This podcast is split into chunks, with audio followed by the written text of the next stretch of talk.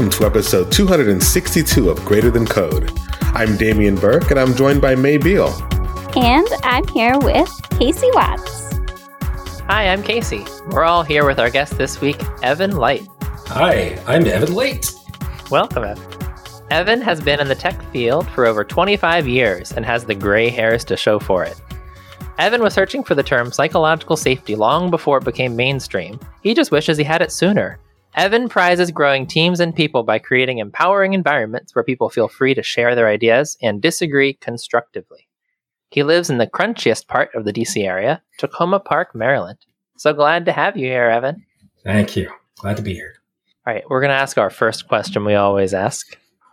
What is your superpower, Evan, and how did you acquire it? Well, the first thing that came to mind is talking ad nauseum about topics that aren't all that interesting to whoever I'm talking to at the time. And the way I acquired it was being born probably a little bit different with ADHD. And you know, I say probably because I still need to, to prove it concretely that I have ADHD, but I'm working on it. Well, that sounds like a very useful superpower for a podcast guest. Well, if you want that guest to take up the whole show, then sure. yes, please. We will. Yeah, I think that's why you're here. Well, I do like conversation. That's that's the funny part. I like give and takes. Just sometimes I lose track of how long I've been talking. I do that too, Evan. Fair. Yeah, I wonder how many of you have ADHD too. I did. There is like a statistically significant portion of programmers for sure. I don't know that there've been scientific studies of it, but the currently reported number of I think four and a half percent of the population is well acknowledged to be significantly underreported, at, at least among adults, and that's because when people say ADHD goes away with age, it in fact doesn't. We just look, we just, and I kind of hate that word, four letter word. Uh, people with ADHD often tend to find ways to compensate for it. And those of us who don't get diagnoses later in life, if we don't have it already. And two, you know, how many people do you know who seek out mental health evaluations and counseling? So I'm sure it's massively underreported. Which brings up my question. How does one diagnose an adult with ADHD? Yeah, that's a fun one. So I know of, well, I guess three ways now. One, you're talking to a doctor who themselves has ADHD and has some idea, or a person who's taught who has ADHD, not necessarily a doctor, who has a pretty good idea of what to look for, usually because they have it. And you tell them about some problems you're having, and they say, huh, well, I know this problem can sometimes be caused by comorbid with, this is a medical term that's often thrown about, this other problem, ADHD.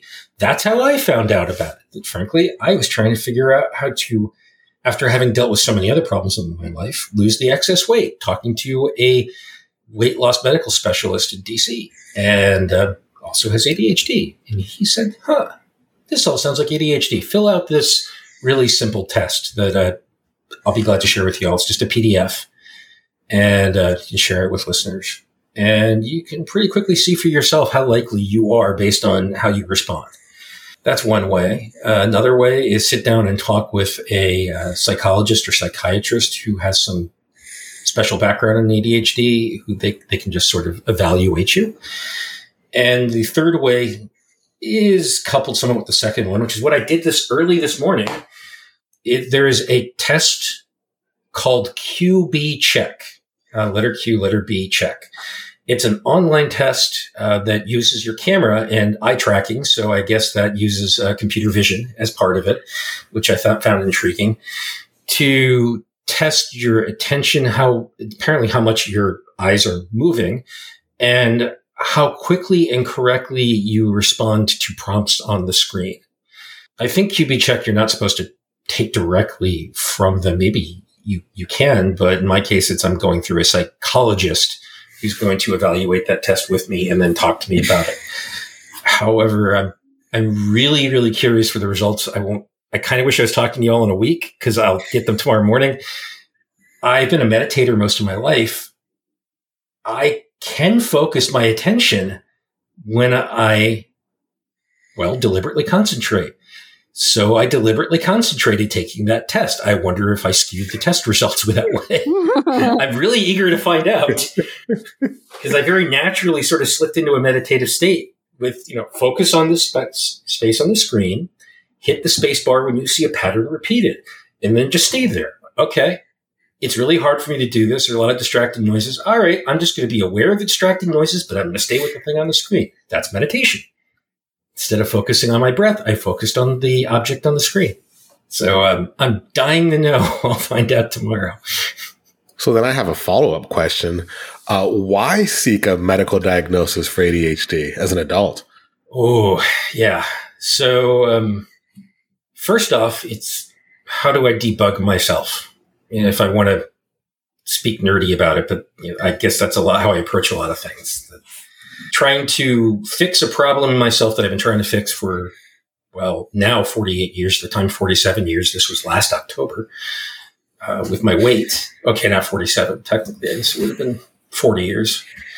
And, um, well, if nothing else worked, then if I have a new potential cause, that gives me another lever I didn't have before. So when the doctor says, oh, ADHD might be a contributing factor, huh, I need to know more about that. So that that's part of it. Some of it is, um, I wouldn't say post hoc rationalization, more like post hoc understanding and even self compassion. I've never really felt like I belonged among most mm-hmm. people. Okay, I present straight white male like everyone else in tech. I was raised Jewish, and that means I'm 2% of the population. And so around this time of year, I would always feel like the weirdo. People are singing songs in school. I'm being forced to sing their songs. Don't like it. I would squirm every time the Holocaust came up because I lost relatives in it. And I've always just had a hard time, frankly, connecting with, oh, I had a hard time a lot as a kid connecting with other kids. I was a pariah a lot of my life. And, um, there might be an explanation that really a, a fairly concrete one of, well, here's why you didn't belong is because your brain is different. And then I'm really interested in exploring that because that gives me a whole different way to evaluate my life. Why did I make some of the decisions that I made? Because I don't like some of them. Why did I have some of the problems that I had? How can I do it differently? That it's not just understand the past better and have more compassion. It's how can I live a better life? And that's where I can say, oh, break camera, which you all can't see. I'm holding up my um, Adderall at this point. Mm-hmm. Uh, thanks to this gem and is this the other one? No, wrong bottle. Thanks to Adderall and Vyvanse, I'm a much happier, less anxious person on a regular basis. Anxiety and depression used to eat me alive for a lot of my life. And um, I don't have that problem nearly as much that uh, I get maybe, you know, one bad day a month now. And it used to be a lot more often than that. I mean, I wrote a blog post about it because I wanted, it mattered such, so much to me. I wanted people to know I've always been very pro discussing mental health, normalizing mental health. Because, you know, I, I had struggles earlier in my life too, where uh, this is a whole other tangent where I was a caregiver for 10 years and that really put me through an emotional wringer and a lot of mental health care. And so I wanted other people to feel comfortable talking about it, partly because I wanted to feel comfortable talking about it. So I want to normalize it also because I know I work with a lot of people who have undiagnosed conditions where if they just explored them and if they work with me, they've got pretty good insurance. Hmm. They could. Then, oh my God, why wouldn't you? I mean, okay. And I say that there's grief associated with the knowledge. When you find out you've lived a large chunk of your life in a way it, with, with these sufferings you didn't have to have, it hurts to realize that because on one hand, yay, my life can be better. It's, but oh fuck, you know, there's everything that came before that if I'd known this, it didn't have to be that bad. You know, that maybe I wouldn't have had those experiences or maybe they just wouldn't have hurt so much because, um, I had to not take my meds for 24 hours to take that test this morning. I was really unhappy last night. I wasn't depressed. It's just Mm-hmm. I was really irritable. Lots of things were making me stabby. And I don't take a big dose of Adderall. It's not like I'm a, a junkie. I, I, take seven and a half milligrams, which for most uh, people with ADHD, that's a tiny dose. But I've I've played with my dosage, and that's right about my sweet spot. That that's just enough stimulant where I don't feel stimulated, where I don't feel um, uncomfortable, but I also don't feel irritable. And before the meds, you know, irritable, anxious, frequently. That was just my normal. I didn't know that. That I didn't know it could be different. It can be different. So that's why you want to know.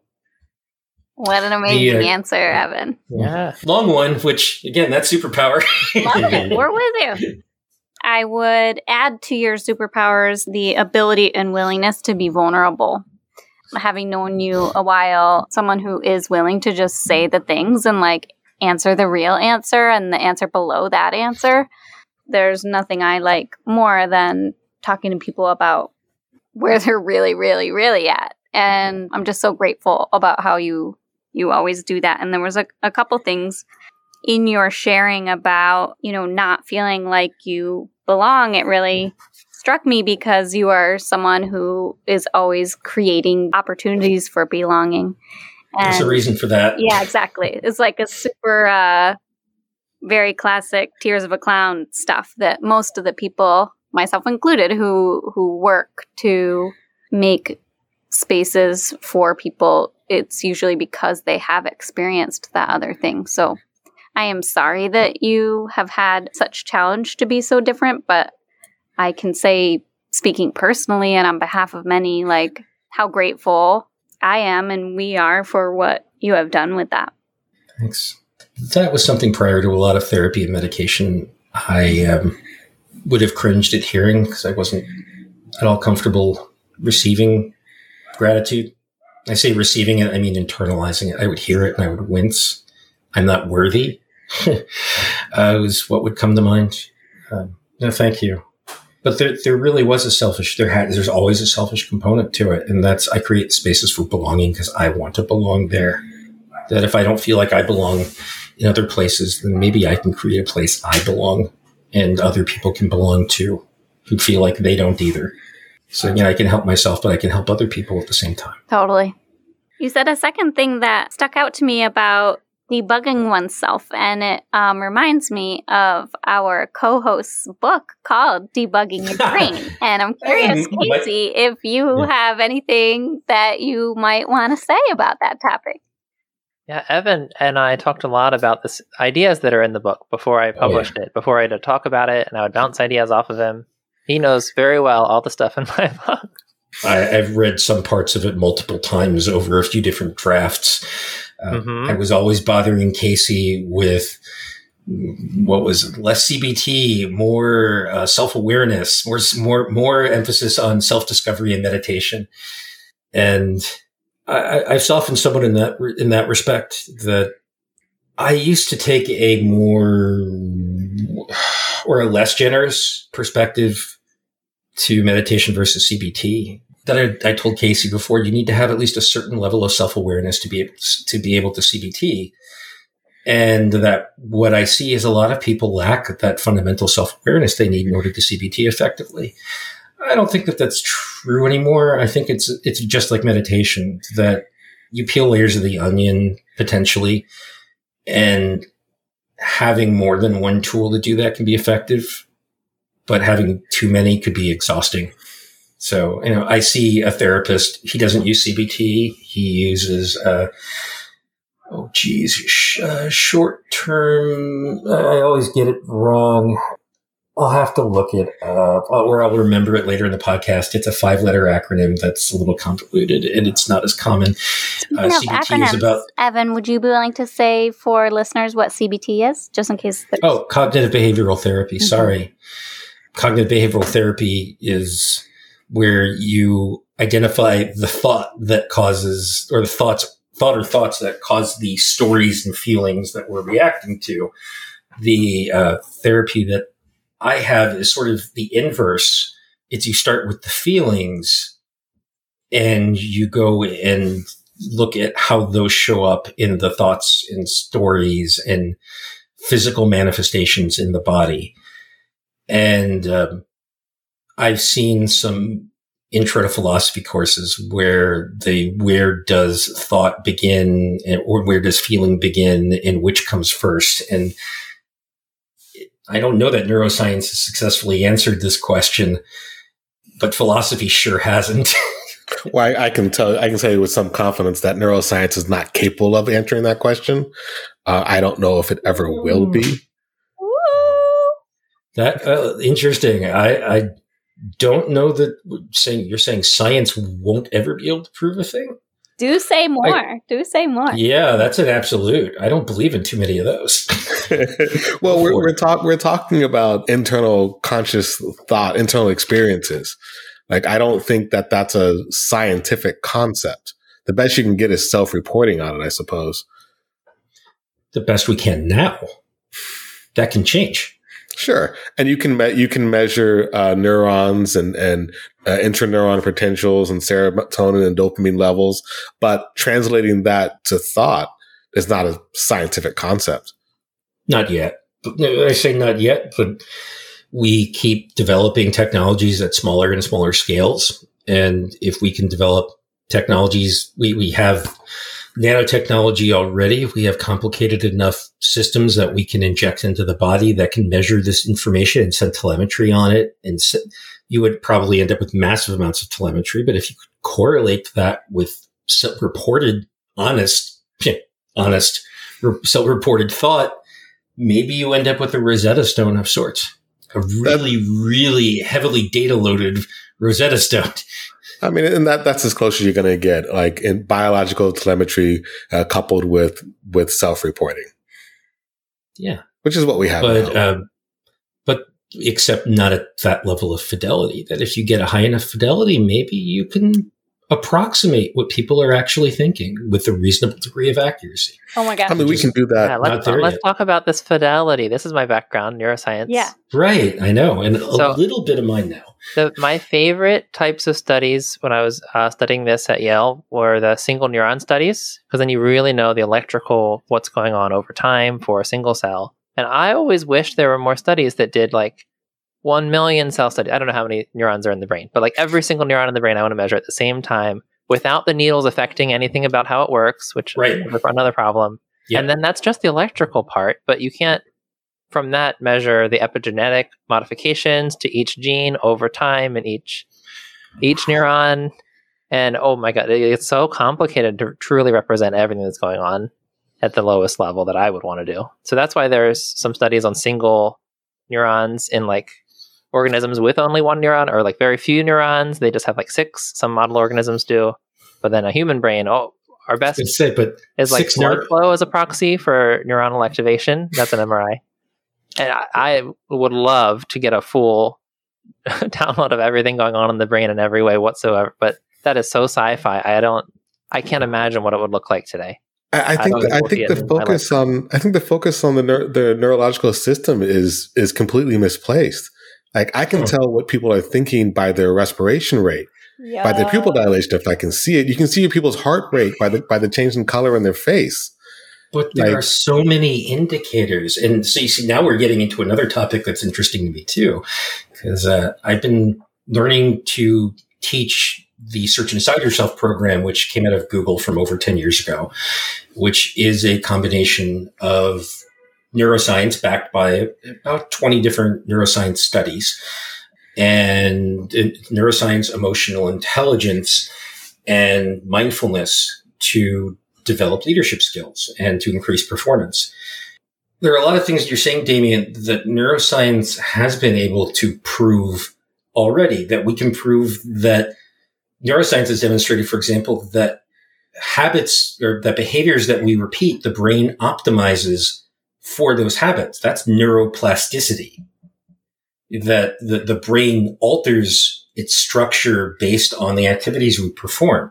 That in, in Search Inside Yourself, uh, we cite a study where experienced meditators versus unexperienced meditators, and experienced meditators' brain is substantially different. That they're they so for example that we can see in fMRIs, for example, that they experience less anticipatory stress before pain than someone who is not an experienced meditator that they spend less time in distress after that pain, after the pain is implied, because I mentioned anticipatory, so they know it's coming. It's not anxiety. It's they know it's going to happen. You know, then they experience it. And then the time after they recover faster. That this is proven under fMRI. There are a lot of things like that where we have that at kind of the macro level. It's this, we got really into the weeds because I do that with the ADHD, I think. But, uh, you know, talking about what if we could model, if we could record every neuron, you know, every electrical transaction, every electrical exchange in the brain. But then there's also the chemical, the biochemical exchanges too, the, the, uh, the neurotransmitters.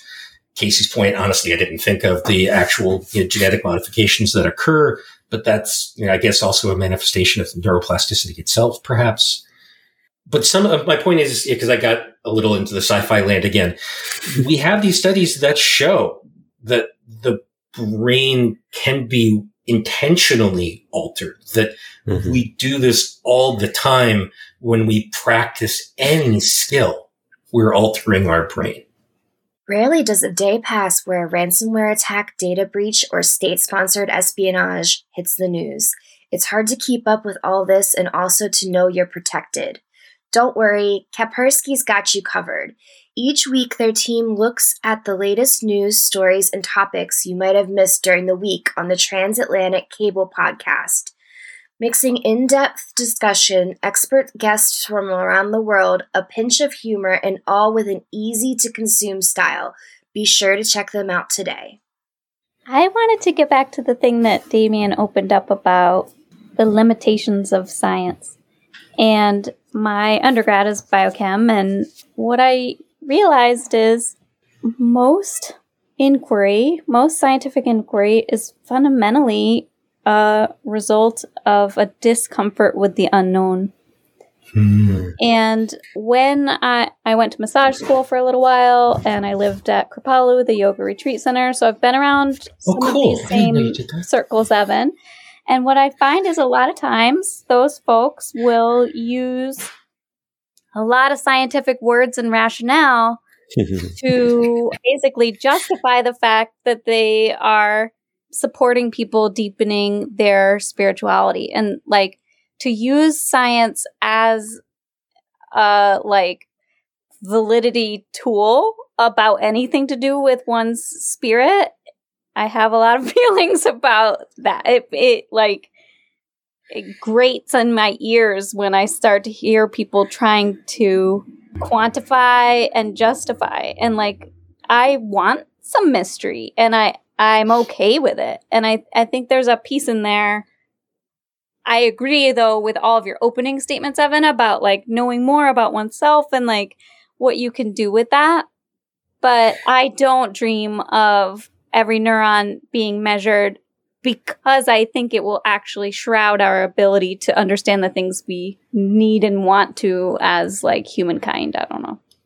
So yeah, I see a pattern that bothers me a lot that's very related. Some people yeah. take uh, science to the extreme. They say, I will only believe the things that have been proven. Yeah. I will not mm-hmm. believe things that have not been proven, even if they haven't been disproven either. The unknown things, I just won't believe in them at all. Like meditation wasn't respected by a lot of science thinkers until now there's more studies saying it totally it does things but like we knew it worked for a very very long time see and because of the adhd i literally have to take notes because i don't want to lose topics oh me i'm too. not even kidding i am not even kidding it's part of why I wonder. I'm an interrupter in life, Evan. Too is because I'll I'll forget about it if I don't say it right then.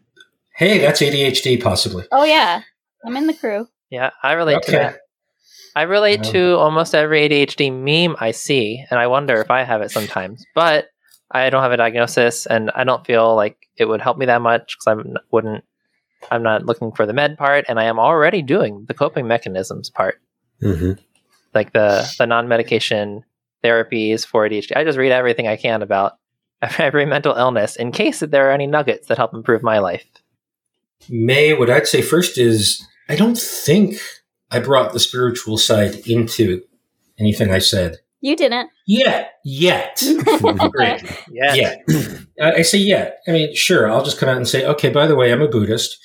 I didn't start there though. Or I suppose in a weird kind of way, maybe I did. I just didn't mean to. I, I mean, I no, I started with meditation at age 17 because I was an angry teenager and I kind of accidentally fell into it. How, how does an angry teenager get started with meditation? That that's that's a yeah. Well, yes. it, wasn't it, it, it, wasn't intentional. It was uh, my mother didn't want to pay for kung fu lessons, which is what I wanted because I wanted to beat the crap out of things to take my anger out on it. Come on, that seems obvious, right? Mm-hmm. physically, I don't know, punish inanimate objects. So, but there was this really nice Aikido uh, Aikido dojo nearby, and why don't you try that? That's cheaper. Oh, okay, fine. I didn't know anything about Aikido at the time.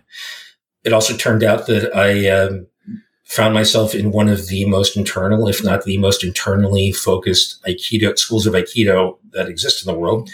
Uh, it's called Shinshin Toitsu Aikido. I can provide a link to it. Also known uh, globally as the Ki Society, not K E Y, but K I. And uh, every Sunday, there was this lovely woman named Mary Kay who taught uh, meditate, who started with a meditation, an hour long meditation set.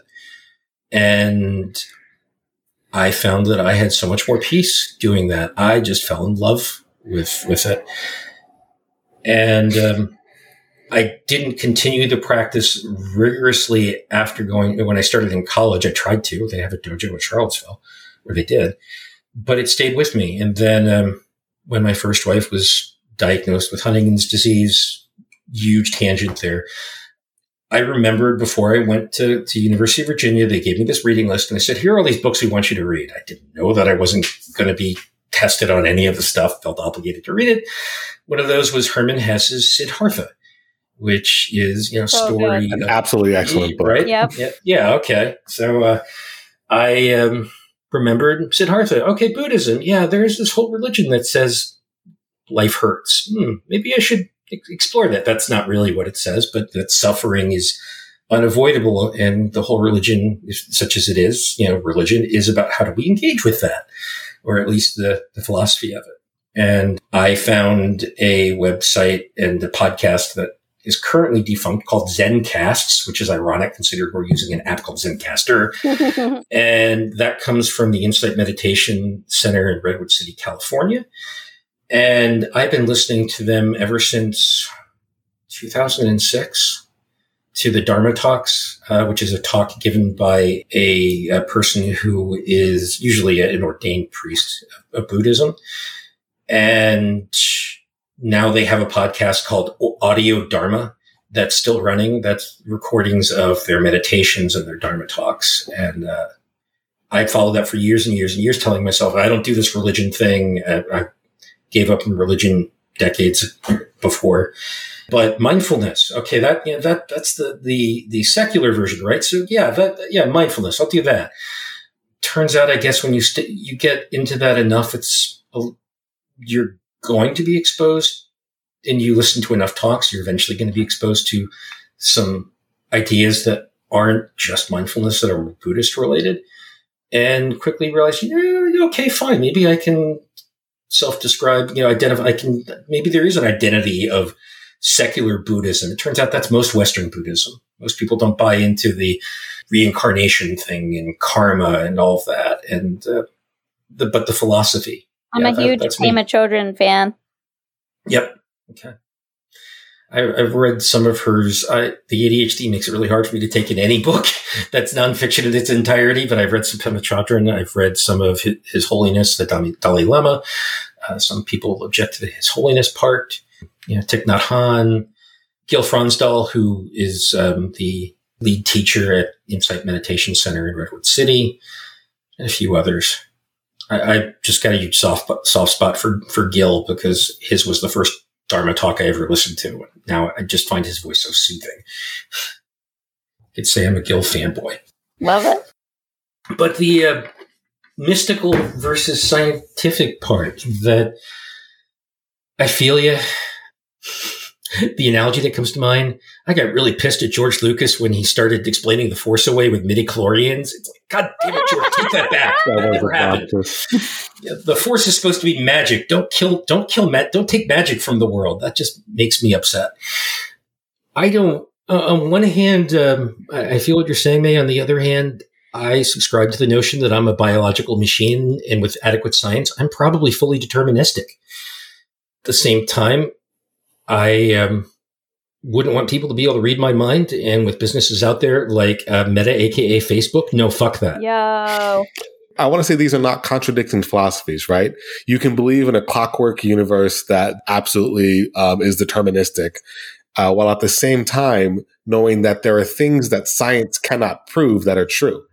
Like that's a scientific fact. There are things that are that are true that science cannot prove, and so so yeah. And then there are things that are just that are literally not scientific. My favorite color is blue.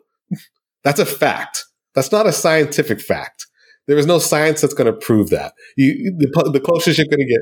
I wonder if that's really true. That no science, no science currently could prove that. Still, I, I, I question whether it's universally true. No science could ever prove that. You can you the best you can get is correlation between a physical response uh, and a particular wavelength of light.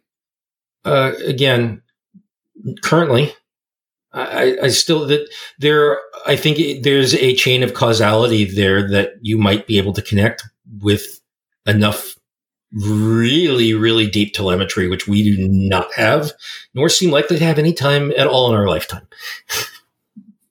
I'm still on the. Uh, I don't care how many stats there are. There's still more.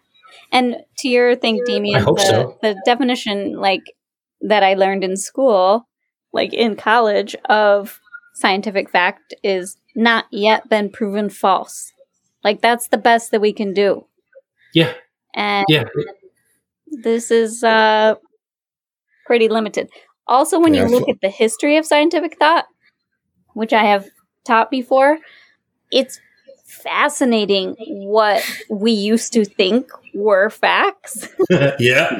and when we just like we are constantly talking about it like it, it's just this aggregation of facts over time and like really it's just constantly rehabbing everything that we got attached to so all of the things that we even are referring to as facts are things we now know or whatever or things we will find out later yeah and most everything we think right now is the probability of it being totally wrong is very high. Well that's why we call them that's why science calls them theories right? Because Fair. theory means this has been demonstrated to be true given the information we have available but theories can also be proven false. Yeah. And, and i love that word non-falsifiability like scientific facts are falsifiable mm. uh, yeah yeah and scientific theories are falsifiable and if you work really hard to falsify them and you fail then they're probably true i mean if that's what we call true. Yeah, this is where we can get down to like what's the definition of facts, scientific facts. You could call measurements facts, but even a measurement is going to be some degree of approximation because you're always rounding at some point. Mm-hmm. right? yeah. Oh my gosh, I'm starting to have so much fun right now.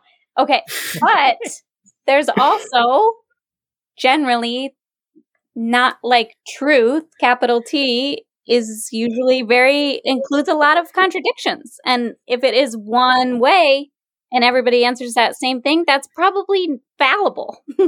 like when you start to get the contradictions and see a richer picture, that's when I feel closer to whatever truth that is. And so when people tell me like that there's such and such kind of person and they think this kind of way or a scientific fact it's the only one truth this is when I definitely don't believe whatever it is. So that's also why I like to include the yeah groupthink mystery magical option in there too, because unless you're including that, you're not getting the successive approximation to the truth in my book.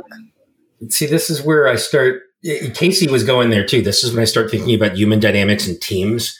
That as a leader or you know as a manager because there is a difference between management and leadership frankly i tend to be my most uncomfortable when no one disagrees with me that uh, if, if i yes. or, i should say it, when i put in a if i'm putting an idea out there that is fairly obvious that we're all breathing in oxygen that okay that i'm not too concerned about if people disagree with me when i'm putting an idea out there that's fairly novel and there's some risk associated with it, and no one says anything to disagree, I get nervous. Like, wait a minute. No one has a problem with this at all?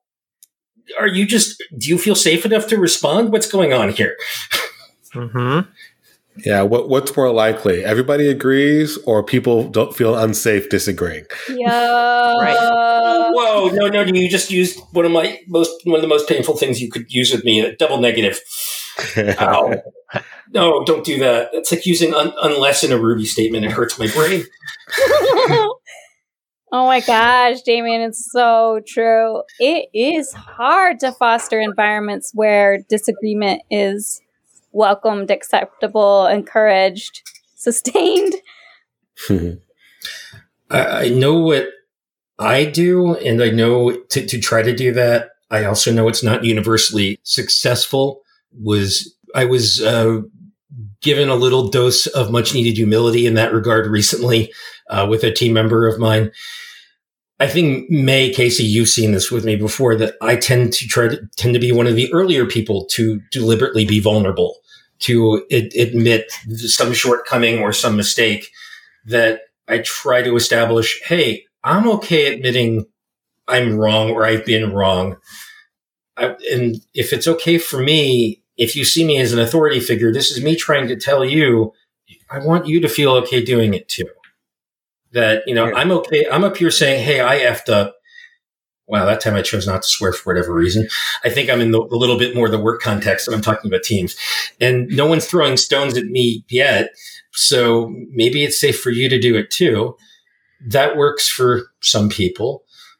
I and also, that's so important. It's so important to come from people at the top, near the top. Exactly. Like when your boss, when your boss is like, "Oh, I was wrong about this." When when the CTO was like, "Oh yeah, last week I I knocked off production. Ooh, my bad." um, yep. But what you see, but, but when you when you say that, I'm also I try to think about the counterpoint because I've seen this not succeed. Sometimes I've been confused by it.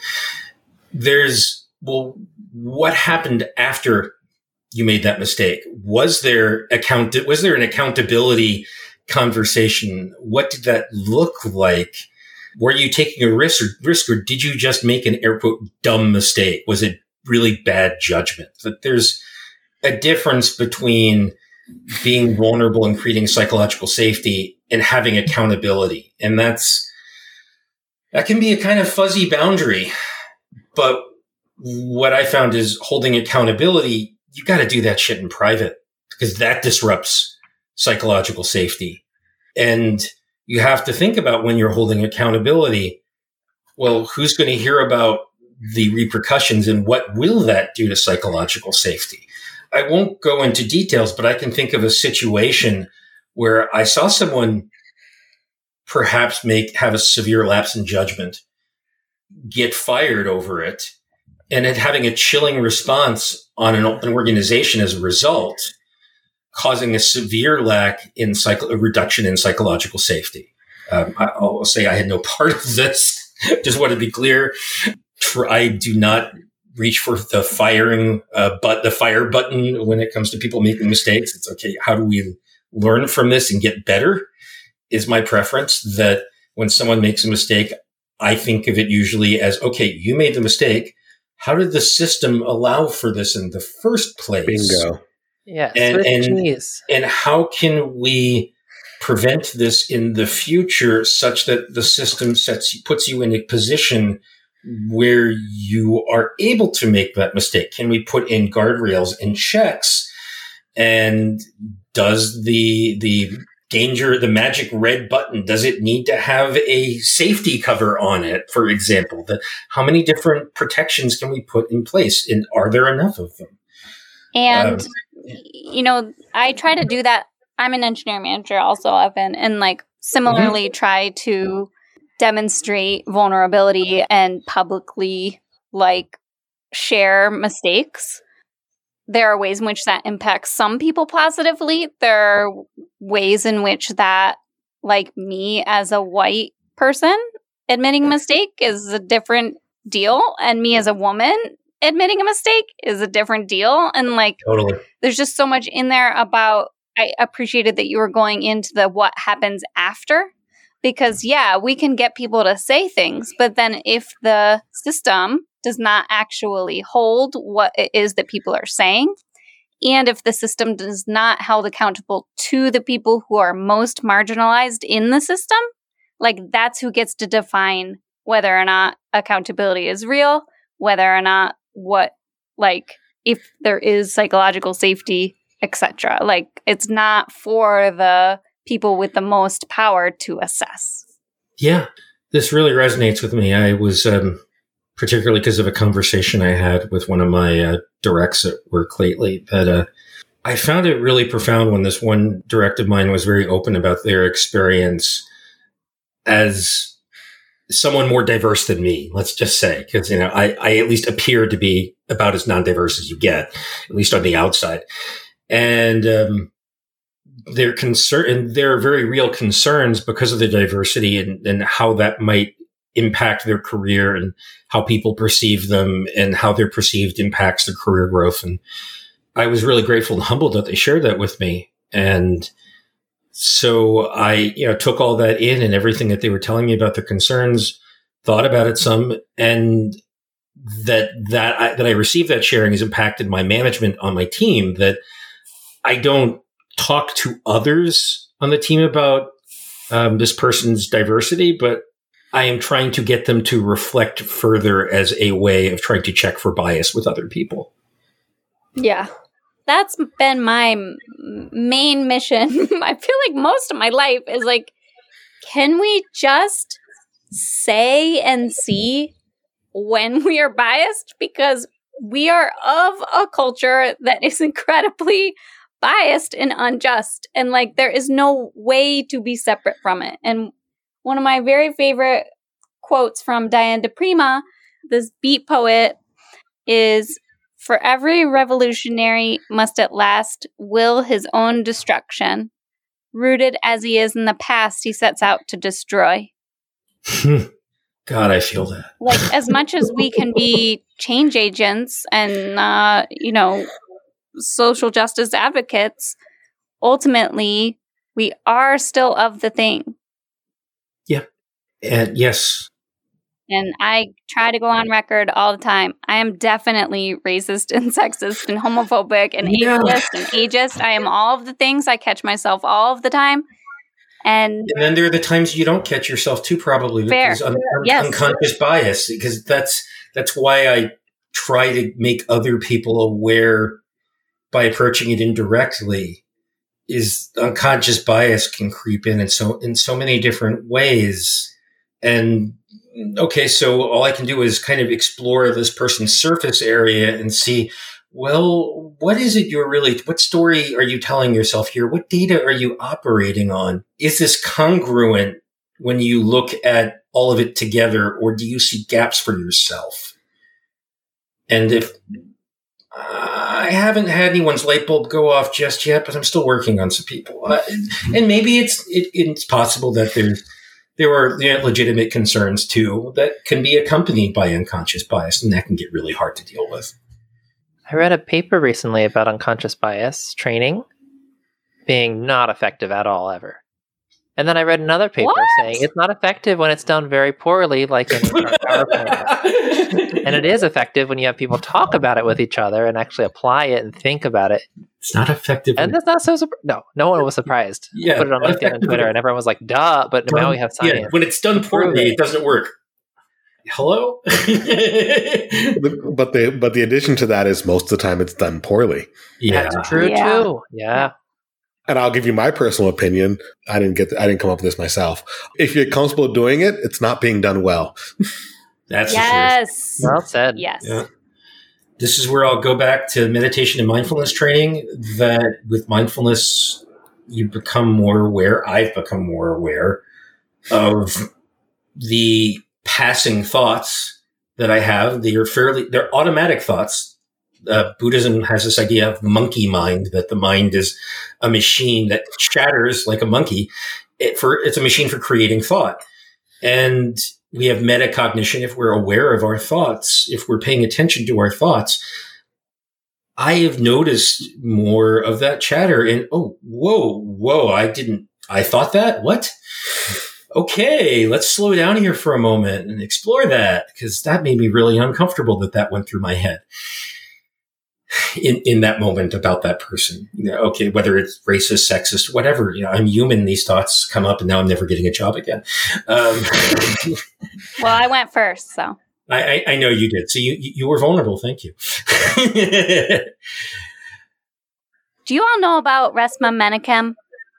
No. No? Oh my gosh. Okay, so check it out.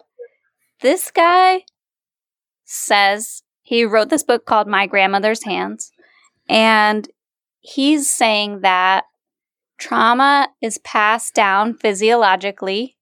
I've heard this. And part of the reason why we have not been able to deal with bias and all of this is because we are trying to do it through the mind. And that is not the place to go. Mm. It's actually physiological healing that we all are responsible to do as part of contributing toward creating a different world is like it's within us. And so his premise is that the white on white trauma in like the Middle Ages got passed down and that is part of how white people have, you know, been passing along a lot more trauma. I'll say that.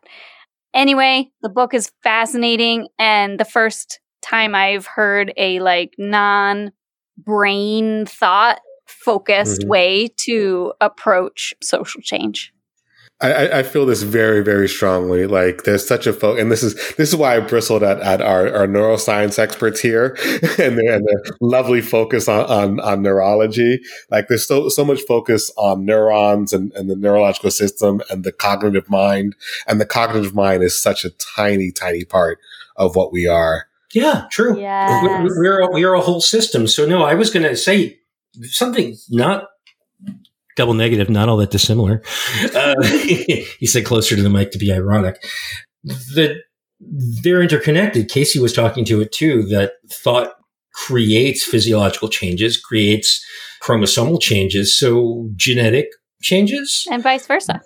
And, and yeah, and the, the, you can tell this. Vice um, versa. The, the most obvious way to do this is next time you're angry, breathe slowly. It's literally impossible to be angry and breathing peacefully. Mm, oh my gosh, this is such pretty a much. good challenge. Yeah. I know this is what Casey's going to quote at the end. I mean, when you say breathe peacefully, let's be clear. You can slow your breathing down, but not be breathing peacefully when you're slowing your breathing down. But now it's how do we define peacefully? Sure. It can be really Definition. nice and pedantic here. But it, as a meditator, yeah, uh, Mae you meditate too, though, don't you? I thought I'm a Me, dabbler in all, all of the things. So, what, what is breathing peacefully? That deep breaths will ca- will tend to encourage the parasympathetic nervous system to kick in, and over you know, that encouragement, the parasympathetic nervous system, the so-called rest and digest. So, it's hard to sustain deep breathing for a long time and not calm down, but it's I'm sure it's possible. I, I've I think I've had some experiences where I've been so emotionally activated. You could use the word triggered, uh, take your pick. Some people don't like it, but you know, at that point, it's, if there's a trauma involvement, then it can be really hard to use the physiological to tamp down the emotional. Well, what, what I will say is, is a bit, is like just on a more fundamental level, your, your thoughts, your emotions, they're physical and they're embodied. They're yeah, literally totally. in your body. And so they change your body and your body changes them and they, they're, they're not a separate thing. See, you thought we were disagreeing. That's neuroscience too. Sorry, and you failed. I have failed at disagreeing. Ah! I will never make it on cable television. No, I think this is what we call violent agreement. Yes.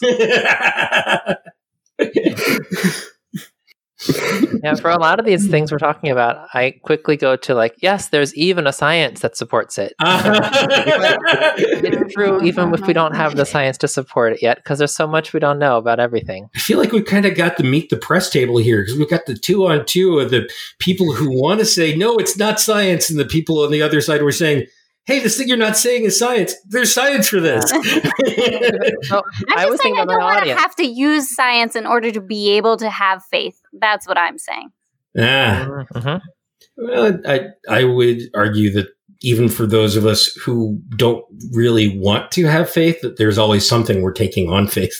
Totally, because there's yeah. a lot of it. Because even those of us who know who you know, think we know science so well, there are plenty of things we're ignorant of that we have that we operate with uh, operate with very large assumptions on that we essentially take on faith because we don't understand them. The scientific method is taken on faith. Mm. Oh, oh God. Yes. Someone get Gödel Escher Bach. I think we're hitting recursion. Oh my gosh, I'm having so much fun. Uh, another another book I've read some of.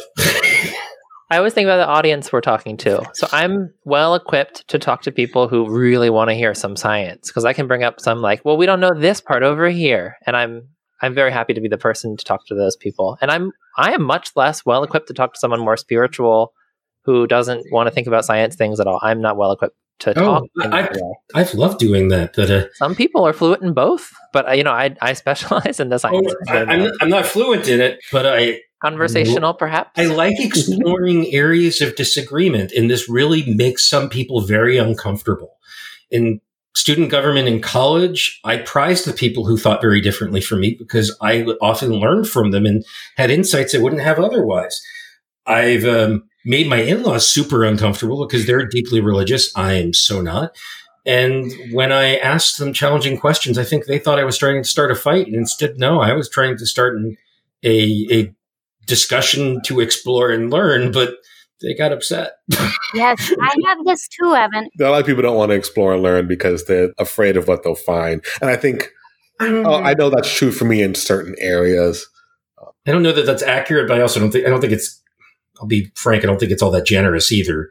No, it's uh, not generous, of course. Yeah. I, I, and I've been tested on this a lot because my wife is really quite religious and I'm not. So we're a really interesting pair that way.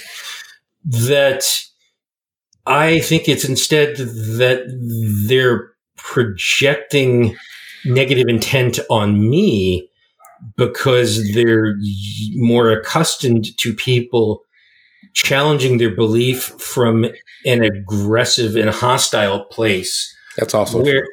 where frankly, I probably had some of that unintentionally, but my true intent was and, and, this goes back to something you were saying earlier, Mae, that I wanted to say, and I forgot because ADHD probably, that my vulnerability, my discussions with people, it's because I'm a little obsessed with truth. And one doesn't find truth through constant agreement. One finds truth by taking your truth, comparing it to other people's truths that are different and testing them and exploring, which I think that's where we get. And then combining them enzymatically. Let's just use the science word to like prove this approach. Yeah, you look for the yes ands, but then you also look for the oh these these don't connect here and you know, here here and here. And you know, the person of more faith might just say, "We have to just agree to disagree here," and I might go, "Well," and I might just have to, oh, "Okay, fine." I, you're saying you don't want to talk about that part, is what I hear. That one of my best friends when I lived on the Eastern Shore of Maryland, devoutly religious evangelical, and um, also into computers. And when we met, we would often go out to lunch and just have these really strong disagreements that I always found fascinating. And we would just talk and talk and talk. And inevitably it would be a, it would get into religion and God. And he would get down to because God has a plan for every one of us. And I'd say, yeah, I don't believe it. well, that's unfalsifiable. Right. So we're, we're, back to those. I can't prove it's false thing. You can't oh prove the now we're just having fun. And then, yeah, I can't prove the non-existence of God. Boop, I'm done. That's you know, like the Godwin's law of talking about religion. You got what's Godwin's law? Every conversation on the internet inevitably becomes about Hitler. Boom. Wow. but, it, but it's an important point. Like when you when you um you know even as a even as a I person who Hitler, sorry even even with the person who is like taken on faith, this shared objective external reality exists. and you know, I, there are still things that you know are unfalsifiable. Like, and so you have to. Well, what I like to do is I get to choose. I get to choose what I believe. We all I choose the beliefs that serve me the best or we all think we do. We might. Well, I believe that too. We, we, we might not have, we might not have free will, but you might believe we do, and I'm not so sure. I suspect we don't.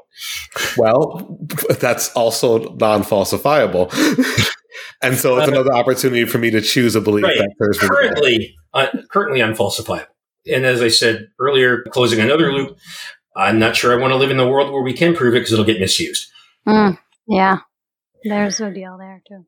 A loop piece too that I wanted to say is Evan on the thing about being interpreted as being like consternatious or or contention like trying to create conflict like disagreement to me is not conflict like you can disagree and not be in conflict but i am from upstate new york and the way no, upstate, that i talk upstate not manhattan. So correct. there's different uh, can sound like i am having a problem with someone because i'm challenging a thing they said and th- and those are just very different to me challenging a thing that someone said versus having a problem with a person and what they think.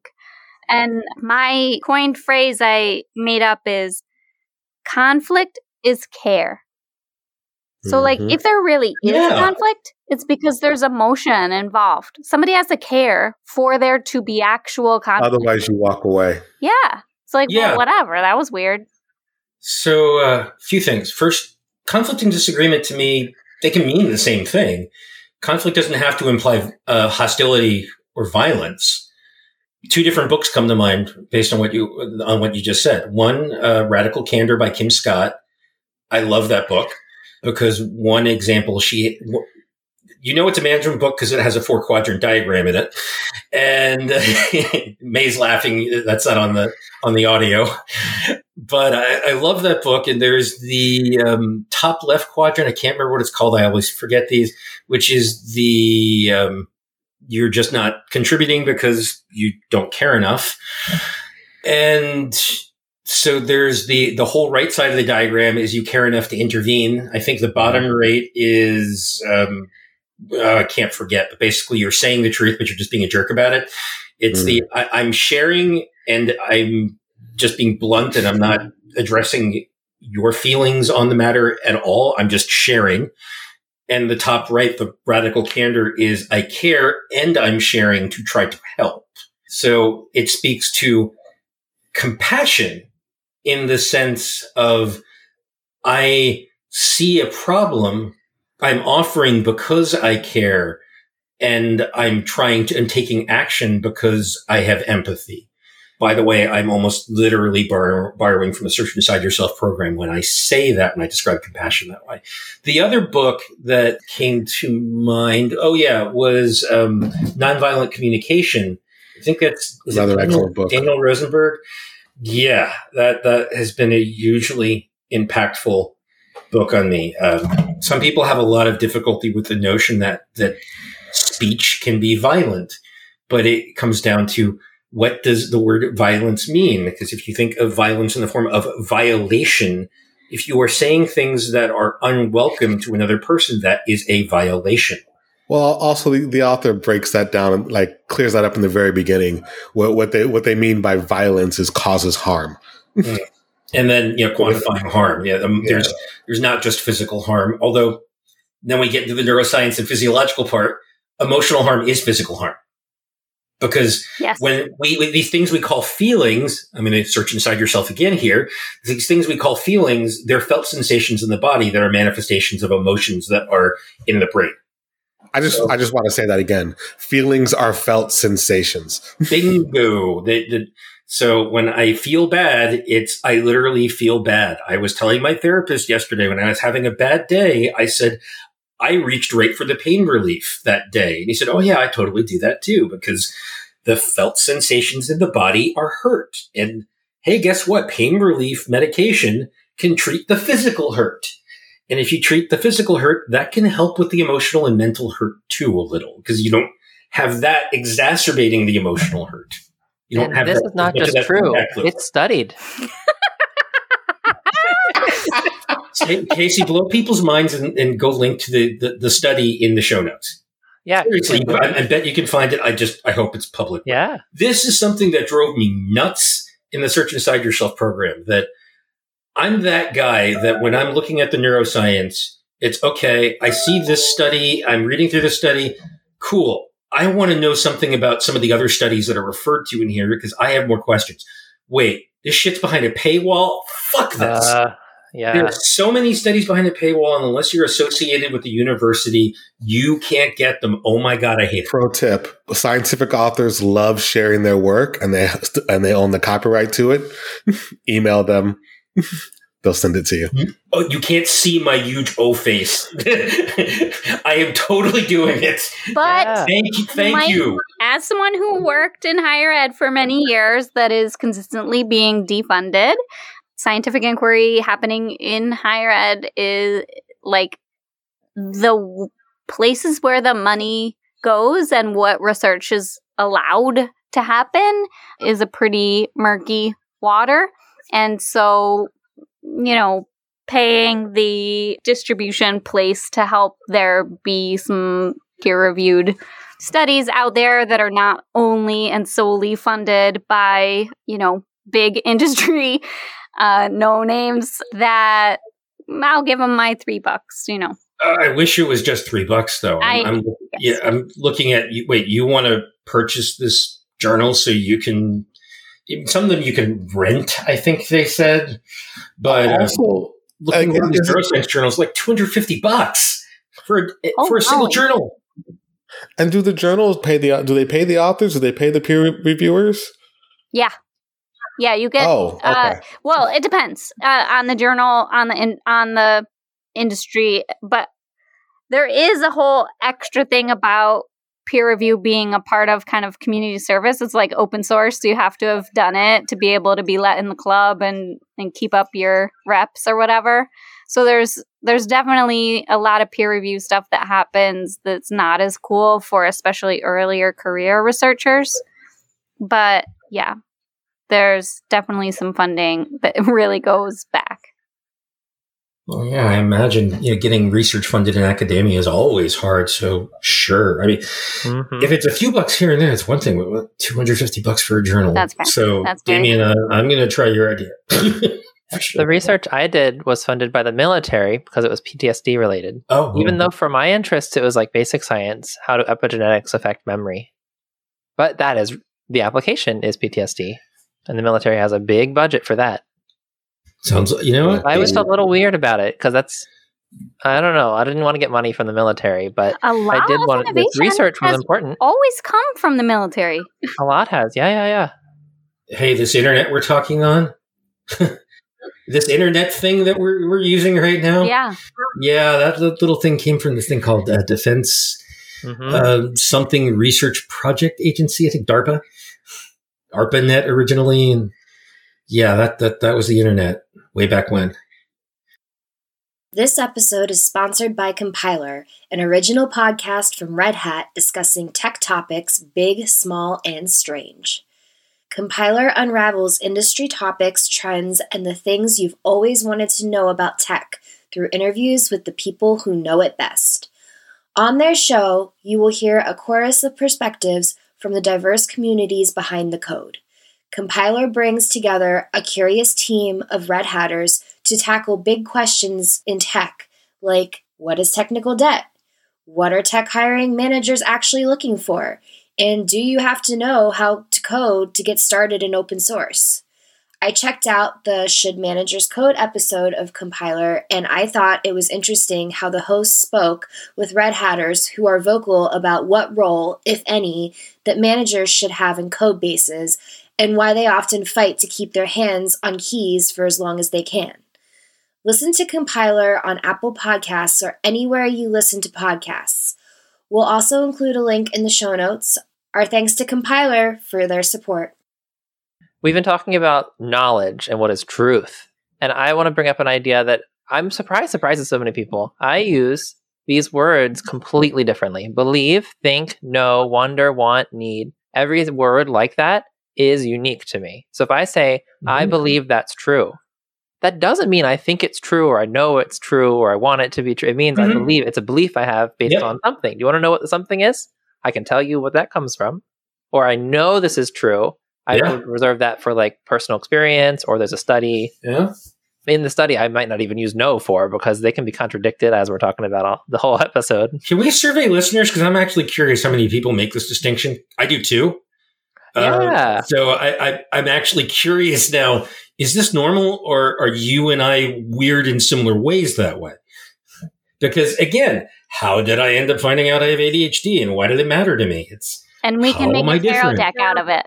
Oh, and, and by the way, uh, I, I, mentioned comorbidities of ADHD. ADHD and autism spectrum disorders, they tend to coexist. There are a lot of people who autism spectrum disorders have ADHD, also comorbid anxiety, depression, sometimes eating disorders, ding, ding, ding, um, and um, rejection sensitivity disorder. The list goes on and on and on. Yeah, yeah. So some of these patterns, I've occasionally wondered, hey, do I, am I somewhere on the autism spectrum? I don't know, but I sometimes get into my classifications yeah, yeah. and get really pedantic about them. And I can be pedantic sometimes. I, I, I try like to go light on it. Pedantic too. I promise but, you, uh, normal people do not make distinctions between those words, but normal people are generally very sloppy with, with their language. yeah, we can't afford to for ever programming. It changes I, the way we think. Right. I so, would like to normalize this word we're using right now pretty liberally normal. Speaking of like being uh-huh. special about our words, uh-huh. uh, neurotypical and and neuroatypical you know, might might be a little bit better. Common, I like better most yeah. of the time. Uh-huh. Mm-hmm. Normal, common is, is the word I need, what I should have used. Yeah, yeah. I, I don't like normal so much. Common, yeah, okay. I, I tend to. I, there's a whole ADHD Twitter. You, know, you can. I could probably link to for you list. There's just the ADHD hashtag that gets thrown around a lot, and you see yeah. people talk about NT and you know an awful lot there mm-hmm. neurotypicals. Yeah, that's more specific. It is much more specific than normal. What kind of normal? Yeah. Normal the word I want to drop, but it still slips into my speech. Just like guys. Yeah, same. I haven't found a perfect replacement for how guys feels to use. Y'all. And I wish I could. Ooh. I I y'all. I love y'all. Sometimes y'all's good, but if I walk into a room and say, "What are Okay, that's not a good example. How are you, folks? What are you guys doing? What y'all is great there. I, I, I use, some I, use folks where I use guys. I use people. I use peeps. I use y'all. Yes. I use all kinds of things. Yep. Yeah, I use all these too. I might have gotten one or two of those guys, from you. As someone who has hung out in mostly places where it is all guys, I don't like it. I just don't. No. Uh, does not make me feel good. How do you know they self-identify as, as male? Right? I mean, seriously. So, but no, you know, I was going to say Mae, or I tried to say earlier, I, I might have, you know, the, the Yelp peeps, I don't know if I've used that occasionally. I'm pretty sure maybe at least one of these came from you, from you, from interacting with you at one point. Uh, just can't say which. Y'all, that was from a stint at Rackspace and going to Texas enough times. But I, I, I stuck with it. Yeah, y'all is great. Y'all should be more formal, popular, mainstream, accepted English. It should, it should not be just slang casual. I use it in formal writing as much as I can get away with. So happy in a work meeting yesterday to hear someone new to me use y'all in, in, in a work meeting setting. It, it tickled me. it's like in Spanish. Spain Spanish has vosotros. It's that's y'all, and that is more formal in Spanish. Yeah. Well, once we get y'all in English, um, we can we can extend it to the even more useful. Oh boy! Yes, oh, now we're talking. Oh, y'all. So wait, you, y'all, all y'all. No, wait. There, there's some other ones I, I learned too. There's um, Yins, or there, there's some other Philadelphia Yins. That's a yeah, that's a third person plural. It gets kind of weird to me, but every neologism starts weird before it gets normalized. I air quoted. I remember the first time I heard fleek, and I just couldn't accept it. Oh my gosh, that's a tough one. I stand eyebrows on fleek. That's what it's used for mostly. I think. I, I think it's my gray hair showing. Fleek just yeah. It, it, I, I, still twitch a little there. I just lost a whole generation of people who might have been paying attention. what by telling the truth and demonstrating vulnerability and saying things that yes. so first, let's do reflections on the episode, and then we'll do the plugs. Who wants to go first? I can go first. Yeah, because um, my reflection is is something I don't. I think one of the things we talked le- least about, but was demonstrated most, the value of being vulnerable, of just like revealing things, and and I think that's like I think because Evan, you you've been so vulnerable, you were so vulnerable opening up this conversation. Uh, it allowed us to have a really open and and just really valuable conversation with that. So that's that's an object lesson that I witnessed today and was a part of.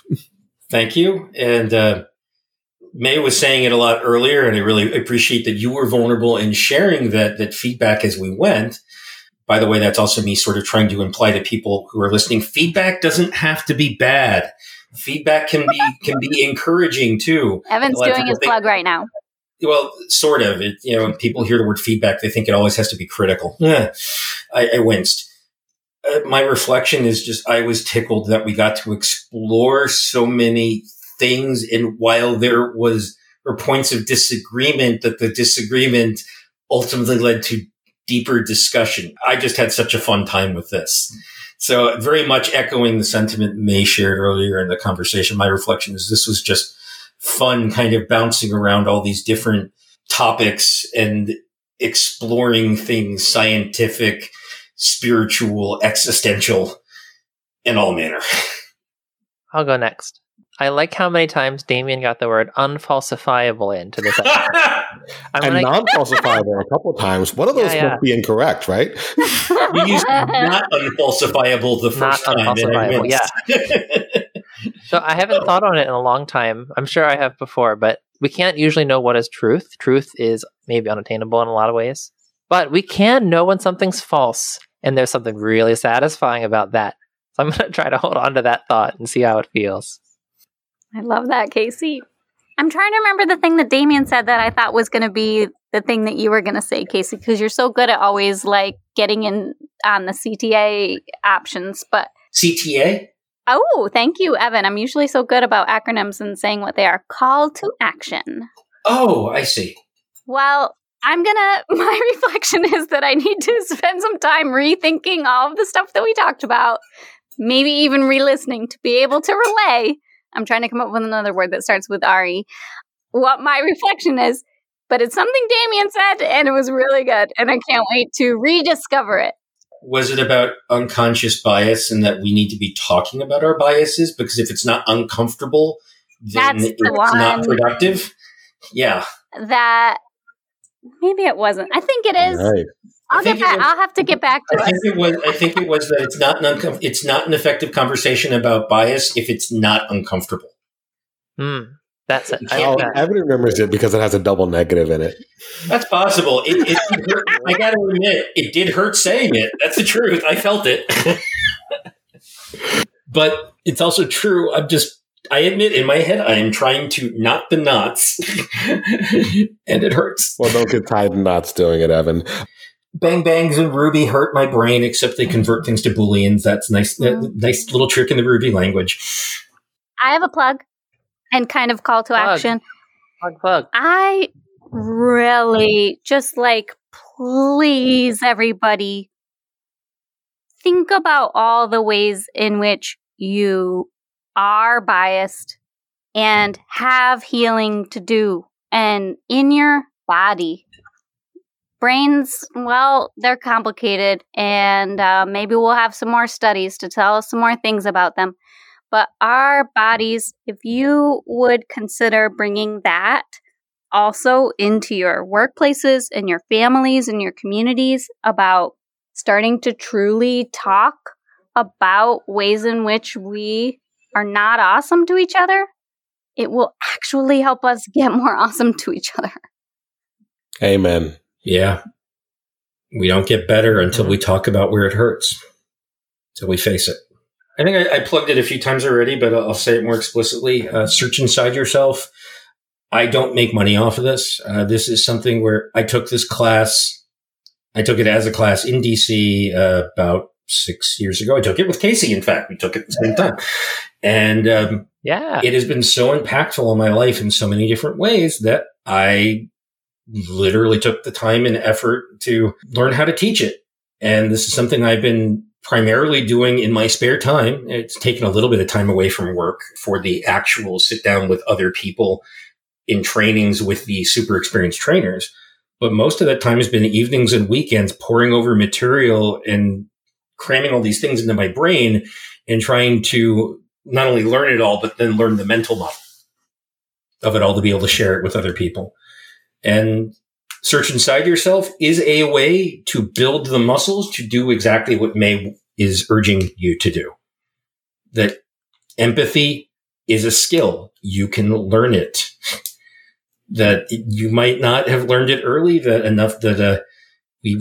I, I, right, I'm extending that plug to the ADHD again, uh, but uh, I'll, I'll, finish. That most of us didn't grow up on, with the minimum recommended dose of Mister Rogers in our life. I say that as someone who didn't. I know someone. Casey and I have a good friend who uh, who did, and I'm really grateful I guess I'll mention that friend, Andrew Dunkman, that uh, he grew up with a lot of Mr. Rogers and, and, got me thinking and reflecting a lot more on the man. And the more I learned, the more I wish I had paid attention when I was little. Yeah. Because uh, a lot of those lessons um, are really important in the modern world where we need to work with other people and live better with other people. And the consequence of not doing that is a world with a lot of hostility and divisiveness that, oh, by the way, we live in right now. So, um, if we all cultivated some more empathy, I think we would all be a lot better off. I, I, think. Sorry. No, I don't think. I believe, but I also have data to support it. Interesting. See, I, I didn't. I, I did use, I think, colloquially there. Nuance. Yeah, Andrew has been on the show before. If you missed the episode with Andrew Dunkman, you might want to go check it out. It's pretty good. All right, I want to share my plug. I'm so shy about sharing. Um, I have my own business, Happy and Effective, and it is so related to every episode, honestly. And I, finally, enough people have encouraged me to talk about it on the show, and now's a great moment. Just like Evan is uh, studying to teach Search Inside Yourself. I do workshops kind of like that through my company on emotional intelligence and well-being, things like debugging your brain. I do a lot of DEI training, diversity, equity, and inclusion strategic thinking, leadership skills. And my approach is so hands on. It's all breakout rooms and talking to each other and applying it. And I give homework, I give reading assignments. Anyway, if you want to bring that to your company, uh, reach out to me. I'd love to chat with you. We can help get it, make it happen. The website for that is happy and effective. Do you make people uncomfortable in that That's process, me. Casey? Excellent. yeah, but they love it because they're in a supportive environment. That might be my superpower, making Excellent. people comfortable we trying new things. It's true in the dance classes I teach too. I get people who hate dancing, think they hate dancing, to become comfortable with it, happy with it. We make people uncomfortable and search inside yourself too. yep. True. The whole point you got to stretch yourself. Damien, you haven't gone. I wish I had something to plug. I'll, I'll, I'll, plug some of the books we mentioned. Uh, Siddhartha, absolutely amazing. Yes. Um, short, short narrative. Short read. Fun, fun read. Uh, there's a oh, free yeah. version of this on Gutenberg. I put a link in the show notes. It's yeah. free. Non you can just get it on your phone. another it. amazing book. That's not as much fun to read, but imp- incredibly impactful. And oh, there, are there are also courses on nonviolent yeah, communication that you can take offered around the world really fairly cheaply. They're, they tend, some of them tend to be uh, community given. My wife and I went to one some time ago. So yeah, I've, I've heard good things about those. Yeah. And then, then finally, um, the last one, Conversations for Action. Ooh, I hope I got that right. Uh, Fernando Flores. We didn't talk about Ooh. this, but um, but it talks very much about speech being an act. You, you're not you're not just talking. You're right. doing something when you talk. Right. Uh, so amazing book. Yeah, there are a lot of books in this list. That makes me happy. I have more things to read now, though. Damn it. Longer reading list. Well, Evan, thank you so much for joining us today.